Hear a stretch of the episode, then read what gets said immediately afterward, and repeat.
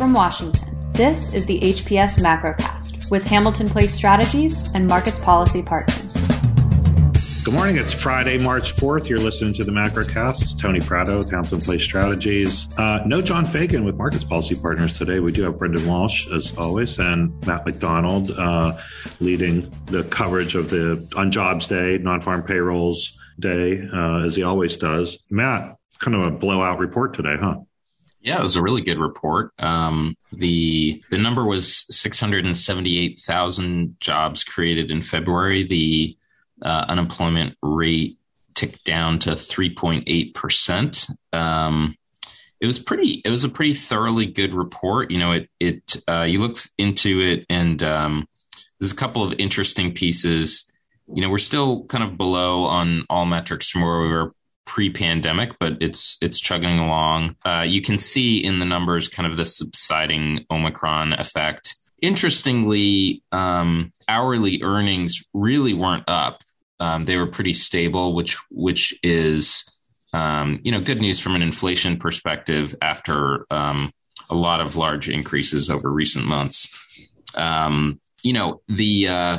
Powell had his congressional testimony this week, and he mentioned it. I don't know how much of a headline it was, but at one point he was talking about this is full employment. Is that, you know, how can you get more jobs without increasing inflation? We're kind of there. So it was overall a really solid report. You know, under the hood, the household and the establishment survey were pretty aligned, so there weren't a lot of kind of questions on which direction it goes. The prior month's revisions were up about 100,000, nothing kind of crazy. This is dating back to December, and some of the revisions at the end of last year were a little hinky, but so there wasn't anything crazy there. So all in all, it was a solid report all around. It's very interesting. Every January, they do a revision, which is based on the census data. Yes. And it turned out that they were undercounting the amount of people in the 18 to 64 range and overcounting the amount of people in 64 to whatever they did. But they don't then go back and revise it. So the 2021 unemployment rate actually isn't exactly comparable to the 2022 unemployment rate. So this 3.8 is very good, but also it's good for a good reason that the prime aged unemployed people, there was more of them than we thought, and they're actually coming back in the workforce. And of this job, 51% of the jobs created in February were women, which is a great sign. It is actually an interesting dimension. I don't feel like we've really gotten post-pandemic to understand some of these dynamics, but certainly during the Great Recession, 10 plus years ago, one of the dynamics we saw was that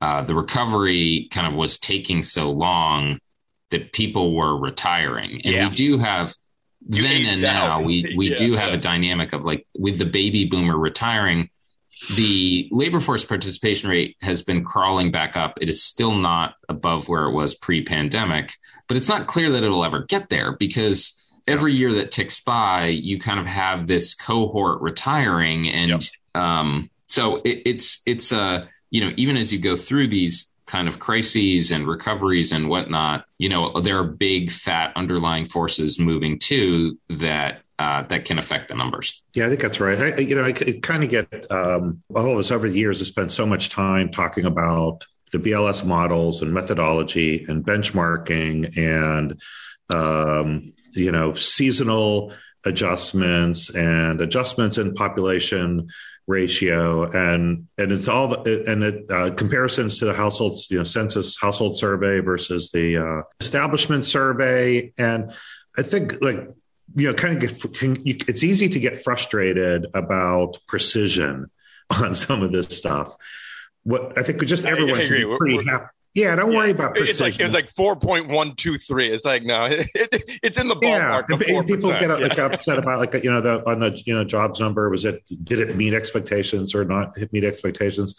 And I think if you're thinking about this, you should think about it in a red light, yellow light, green light kind of way. And don't worry about precision. Is it directionally correct? Are we heading in the right direction? Are we getting substantial job growth? Yes, we are.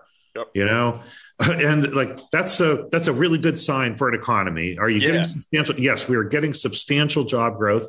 One thing I always look for is the revisions. If the revisions are positive, that's a good sign. If they're negative, it means that it's a bad sign. You know? Yeah, that's right. I think people should feel pretty good about like just overall where the economy is. And I know that a lot of the early coverage on this today is pointing to the wage, flat real wages, and obviously you don't when you're in an inflationary period, you immediately start thinking about you imagine people showing up and going to buy the milk and bread, and it costs more, and can they afford it, and that kind of thing. And so you don't want to see that. But what we have seen, it appears, is in the most vulnerable populations, lower income populations, is pretty significant wage gains, and slow wage growth in the upper incomes, higher middle and upper incomes, which is, if you think about it, that's kind of what you want, because you don't want to have, you don't want to have a spiral of inflation, right? So, and if you have like wage gains that keep, inflation aspiring higher, wage gains everlasting, then you end up with an inflation spiral. I think that's right. I'd be more excited about this if Russia had not invaded Ukraine, though, because this doesn't change the Fed calculus. It's nice to see moderating wage increases that don't cascade through the rest of the economy from an inflationary perspective. But I think we're probably at the front end of the cascade of impacts from the entirety of like the Russian exercise in terms of the economic sanctions that have been put on them, the cascading impact on supply chains. And I think that this has a feeling of, I don't know, the last simple jobs report for a little while. Like, I think that we've gotten through kind of the front end of the recovery, and it has a feeling of, okay, interest rates are going to be moving up. You've got geopolitical instability. You still have some of the supply chain issues, which are probably going to be compounded by the Russian exercise. So it feels like there's a little bit to go on the recovery of the pandemic. We're still down like 2 million jobs from where we were beforehand. But I don't know. It feels to me like there's a little bit of like the low hanging fruit might be done. And I don't know what the rest of this year is going to look like, but there's a lot of variables out there. I don't want to be like too sanguine about energy prices, because it has been pretty, pretty steep. But the things that I would think about, though, is and just in terms of a report, though, I still think there's post Omicron busting out that is probably going to show up in the next jobs report. Also, I still think there's still that transition. And as you move into, home construction season is still there. Yeah. Resort. Yeah. It's worth, I mean, the biggest gaining sector is leisure and hospitality in this report, as it has been for a little while. I think that the, CDC loosening of masking guidance will probably continue to help that sector for another month or so. It feels like, as we've said, like the jobs report is fundamentally backward looking, and it does feel like there's a lot of shoes dropping or about to drop in the economy. Like, one thing that I always think of is that like the economic factor, that the economic statistic that people see every day is the price of gas. Right up there. That's big numbers on every corner. Yeah. But it is interesting with the Fed debate, because so much has been enveloped with inflation, and we're kind of ignoring the growth aspect. Like, it's okay for the Fed to raise rates when the unemployment rate is 3.8% and we're creating, 700,000 jobs. We don't need to be at zero. So, the economy can withstand higher rates. The question is, how much higher should they be? Especially since as Matt noted earlier, with Russia, Russia, Ukraine. This is inflationary. They need to push against this. This is the time to do that. And I do think that, he is doing it from a position of strength. I mean, this is, he's in a position to be able to push against those headwinds. And he's indicated that pretty clearly. I think it was, when he's indicated that they would be raising the policy rate by 25 basis points, like he did it. Like he did, in fact, like the by virtue of saying it, it's done. Yes. Right? So he's already done it. So you don't have to wait till March. You just look for more future indication as to whether they're going to push even harder in the next FOMC meeting, because he's actually already raised them. I have a political question for you. Why doesn't Biden Build Back Better, but throw in, I don't know, billions of dollars of U.S. money to expand our export of gas and LNG. Natural gas to offset the Russians? Is that a bill that can get passed? They're going to pass emergency spending for Ukraine and COVID. I mean, that's going to get done. It's going to be off budget, so emergency spending. So it's not going to contribute to, it's not a concern for budget window kinds of calculations. So that's going to get done. On the energy side, this came up in Jen Psaki's presser yesterday. She was, sort of pushed on what they could be doing to increase output, and her answer was that no one's keeping oil companies or gas companies from producing more. They've got the leases that they're sitting on. They're not using. And this is the thing, right? It's always been the case. Brendan, you know this market better than I do, but the beauty of fracking is that you can kind of dial it up and dial it down. I mean, it's really easy to just you just go and you can kind of go do it. I think you're going to see on the oil front. Been consolidated into the big LNG boys are doing it now. So the LNG problem for Europe is part of it is the Russian. The 10% that comes from Russia. The big problem they have, though, is storage. Yeah. So we can produce all the LNG we want. They need to put it somewhere, and they don't have sufficient storage. So they need to increase storage so that we can, not just us, but even, the Israelis want to send LNG. Exactly. Send LNG. Yeah, I was reading. Apparently, Portugal is where it comes through, but Portugal's pretty kind of cut off from the rest of Europe. It's not, and then you have to truck it. Yeah, I mean, I could imagine, actually, something that would be really, really interesting would be some kind of natural gas compact between the United States and Europe. Totally agree. Factors, that really smooths the distribution between these economies.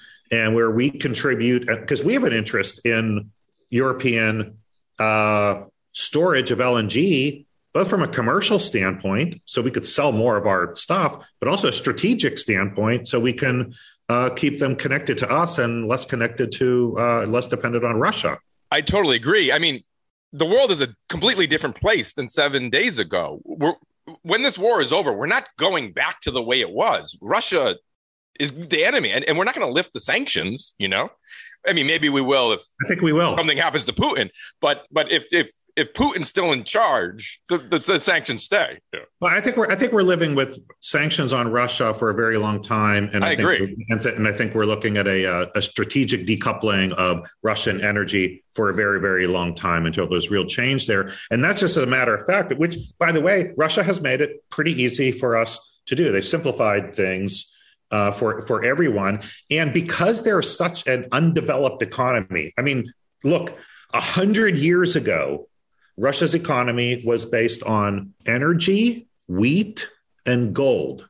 Russia's economy today is based on energy, wheat, and gold. Yeah. It has no development in 100 years. So if you think about that, like, they make this very easy for us. There's not like lots of, I always said, like, they export their smart people. As I say, that's their most important export has been brain power. Yeah. Which they ship to the United States. Like, thank you. We'll take that trade. Every day. Yeah. Every Wall Street. I can't tell you how many Russians I worked with. Yeah. Really talented people who've left the country. And they were all math geniuses. Yeah, so we don't have to worry about them shutting off a lot of really interesting stuff from us. We can shut off a lot of interesting stuff from them. Right, and we do, as a world, have the capability to replace the Russian energy. It's going to take a while because we have to build ports and infrastructure systems, but it's completely capable of doing it. For sure, yeah.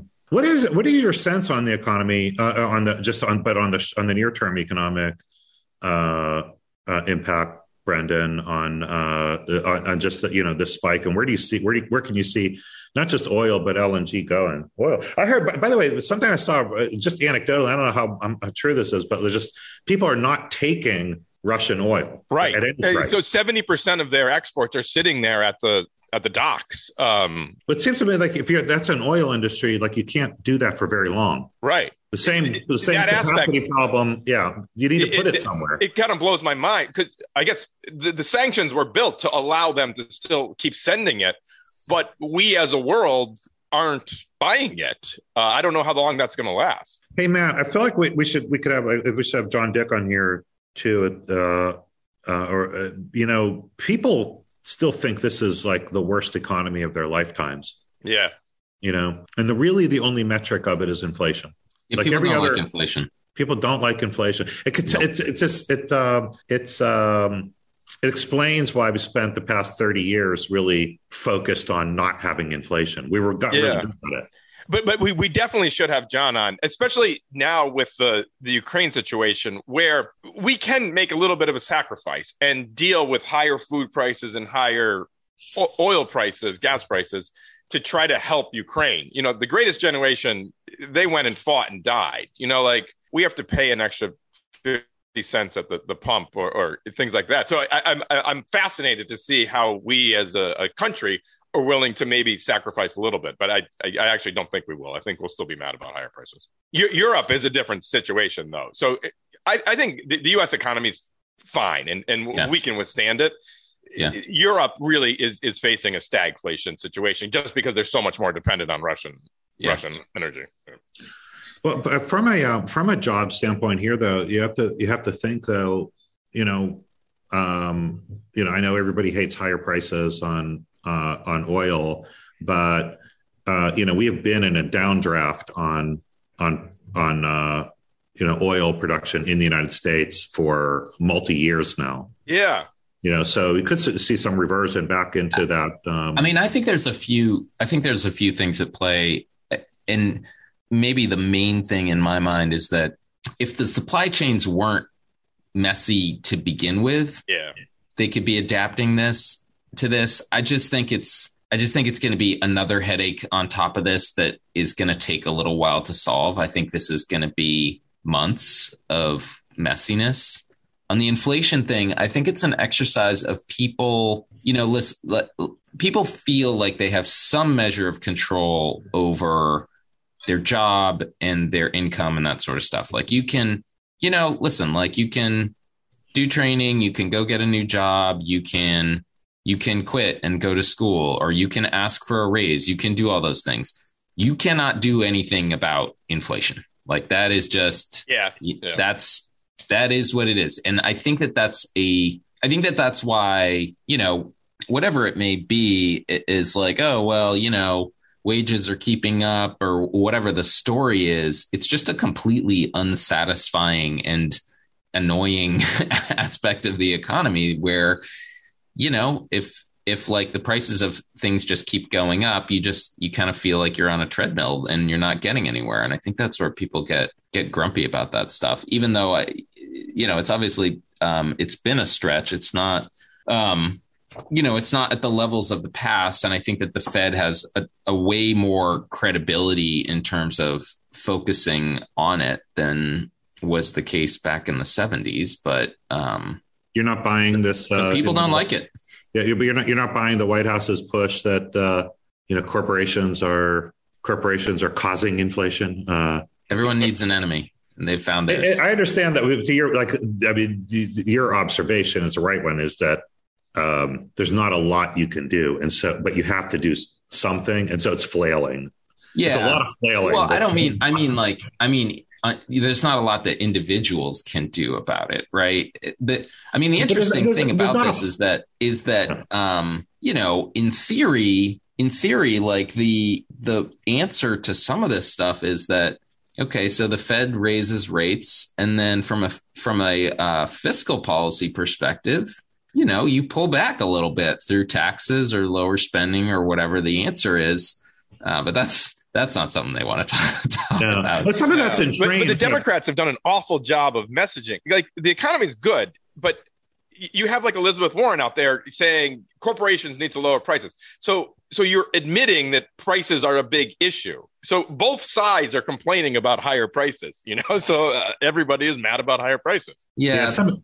For different reasons and different levels. Yeah. And different levels of understanding. I mean, what do individuals do? I mean, individuals do two things. They stop buying some things and they substitute for cheaper versions of other things. So that's like, those are sort of the things that you end up doing. You look for discounts, you look for non-brand name kinds of things, whatever you can do to lower your prices.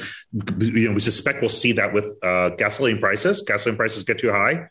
People stop driving as much as they used to, and they decide to stay home and things like that. Even as gas prices are a smaller share of our household expenditures, as they are, they're a smaller share, but they still have that impact, and people eventually become sensitive to prices that way.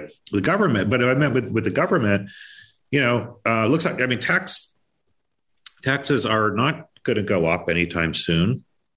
Spending has come down some, and the Fed is going in its direction.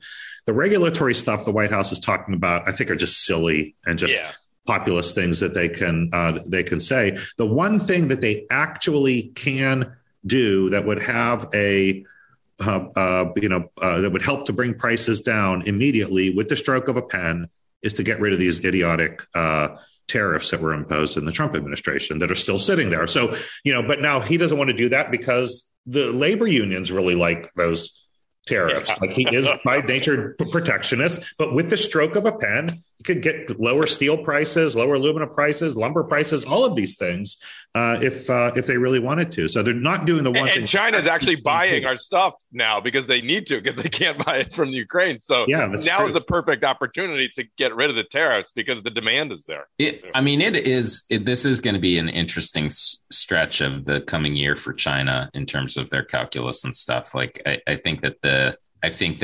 clearly the past several weeks of Russia and the response of the Western world has to give them pause on everything that they were thinking, and the decoupling calculus of what's going on. I mean, it is a fascinating kind of geopolitical moment that we're living through. And it's not clear to me where, I mean, I think China probably feels like they have fewer choices. You're right. Or maybe the worst choices is probably the better way of thinking about it. Everything's not made in China anymore. One thing you would see to that point is, in terms of what China is, that China is walking a very, very narrow path here because, they want to keep their options open on Taiwan. So they don't want to, they're not going to be too critical of Russia.